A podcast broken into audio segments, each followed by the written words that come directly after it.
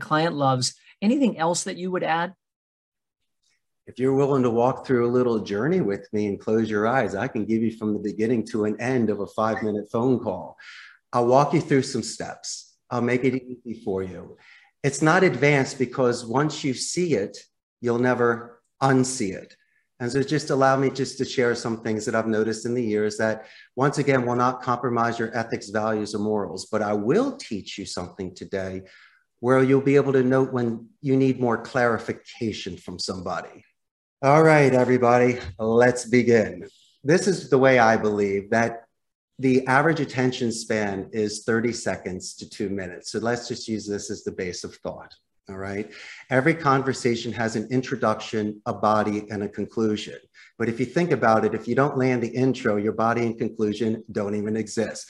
So let's not even think about that. We'll just go on the momentum from just your introduction. We'll focus on that. We mentioned calling companies before, and let's just assume, Michael, that the contact ratio is higher than 4%. You're getting calls, you're contacting people. A lot of telemarketers or prospectors will ask people how they're doing initially.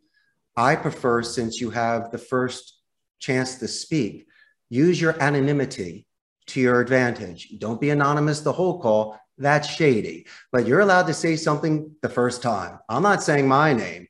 I'm saying the name of your company. I'm going to ask, how's Build and Balance doing today? you know, I'm going to say something like that because obviously Michael's doing great and his company's doing great. And so you're comboing, instead of doing horizontal, we're doing vertical. I am stacking questions. Your theory that you've spoken about is open-ended versus closed-ended questions, yes or no compared to explanations. I like stacking certain questions so you can answer it for me to reduce the time and possibly get some sort of traction out of that. So first we ask how Build and Balance is doing today. Michael, of course, says, doing great. And he goes, my name is Michael. Oh, hello, Michael. Hello, my name is Richard. Or you could say, what is your name? That's when you get your first buffer boomerang technique. When somebody asks you a question or makes a statement, you buffer it because sometimes the tone may be negative. Michael, you're a nice guy, you're a gentleman. But sometimes people can give you a negative two, negative three tone. Same question, negative tone. You buffer it by saying, that's an excellent question. I just buffered it. The name of my company is Michael, and I plus two you back. So I can buffer it. That's an excellent question. Repeat the question and send it back, which shows active listening, so they don't have to repeat it. You're sending back what they said at them, so it's their energy coming back at you. It's your words, but I'm doing it as a plus two. And I'm going to name drop you as well, just to teach you little manners to bring yourself to a plus two level. You don't need to yell at me. You could be a nice person on the phone, and I can teach buffer boomerang you with one, two, and three type of questions on how nice you want to give the response, how you repeat it. So you move along. There's never a repeat or a rabbit hole. That's the first thing. And I do this with the gatekeeper. So initially, they like the fact I repeated their question, said their name, answered the question. And I mentioned earlier about the positive escalation. Once they've been so helpful for me, or explain that it's Michael's anniversary, or that this company did this, I'm going to let her know I can't wait to tell Michael how nice you were. Now, of course, you didn't want to transfer the call. Maybe one out of 10 do that. Maybe. But once that call is transferred, you're starting off with momentum with Michael by saying, Hello, this is Michael. Michael, I just got to let you know this individual that works with you is incredible. And then you say, What's your name? Here's another buffer boomerang. Ah, Michael, glad you asked that question. My name is Richard Blank. you know, so you just keep bringing it back, buffer boomerang. So then what happens in the middle of the call when you're giving lists, you're explaining what you do. We do A, B, C, or D timeout. It's got to be like a like a dessert tray. Each one deserves its own its own thing. We can do A. We can do B. I'm waiting for either a positive reinforcement or potentially you reacting to that. And so, as I say before, after you mention a list of things, you might say to them, I'm sure you like at least one. I didn't say you like them all. I'm not that brazen. But I'm also confident enough to know at least you like one and you might get the one. So instead of doing horizontal, Now you're vertical again, and we see how many things you like of that one. But this is what happens in the middle of the call. I told you about 30 seconds to two minutes. I told you about the gatekeeper, positive escalation, buffer boomerang one, two, and three technique. We're good to go on that. But Richard, what happens when they're speaking? What do we do? We use the phonetic microexpression reading. What's the purest form of speech, Michael? It's, it's phonetics, it's the sound. So there's four steps to phonetics. You have tone, which represents your emotion, and my suggestion, which you have in abundance. It's confident and it's empathetic. That is the consistent variable that does not change. The mirror imaging technique, which you've always mentioned in your classes of matching people's styles, in my opinion, Michael, it should be done with their rate, how fast they go, and their pitch. Now, we do this every 30 seconds to two minutes because that's just how conversations go. And you back it up with the answering speed because that's something they can't do subconsciously. You can easily control your tone, you can manipulate your rate and your pitch, but subconsciously, it's very difficult for you to control your answering speed. And so once you see it, you can't unsee it. After three weeks, it becomes a habit.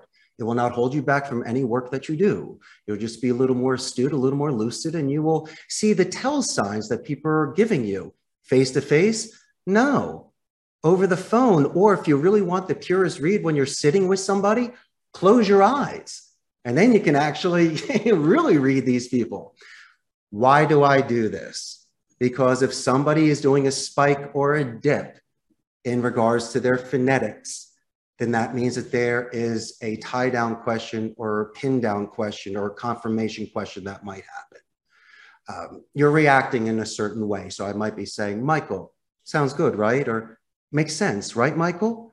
Or hypothetically, since people are working from home, you might have dogs or children or distractions in the background.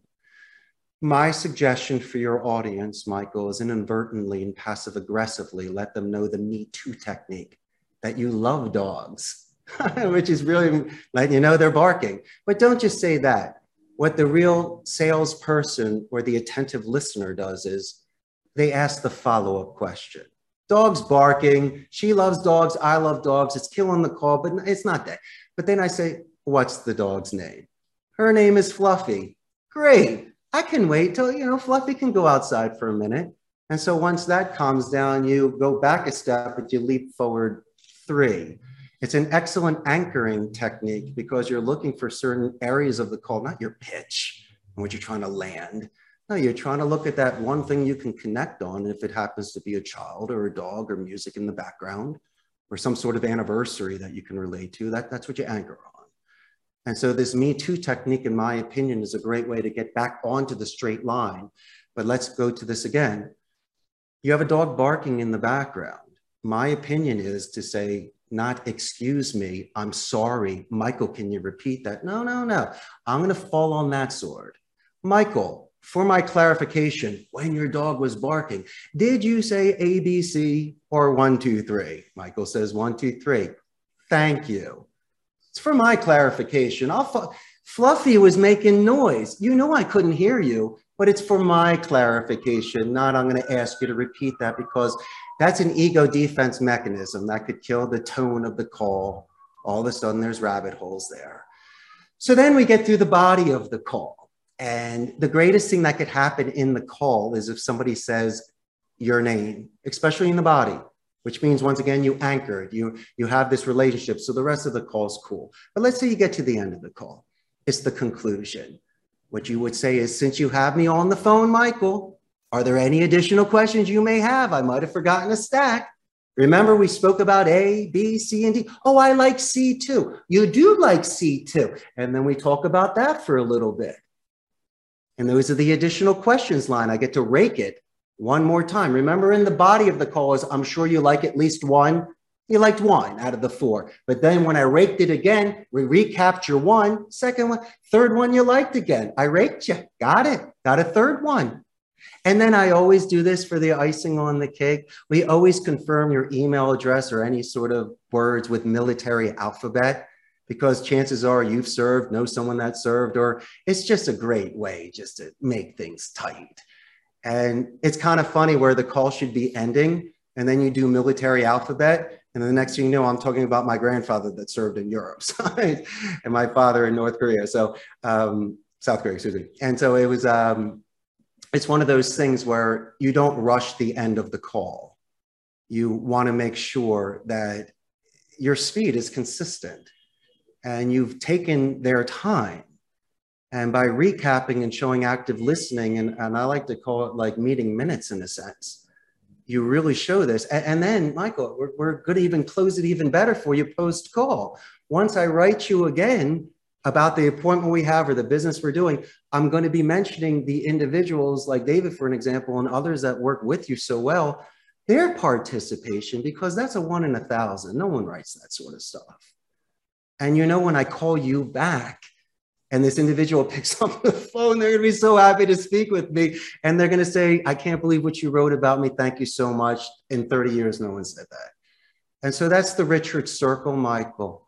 That's from the beginning of the call from the company named Spike Better Than They Do to the conclusion, ranking positive escalation written.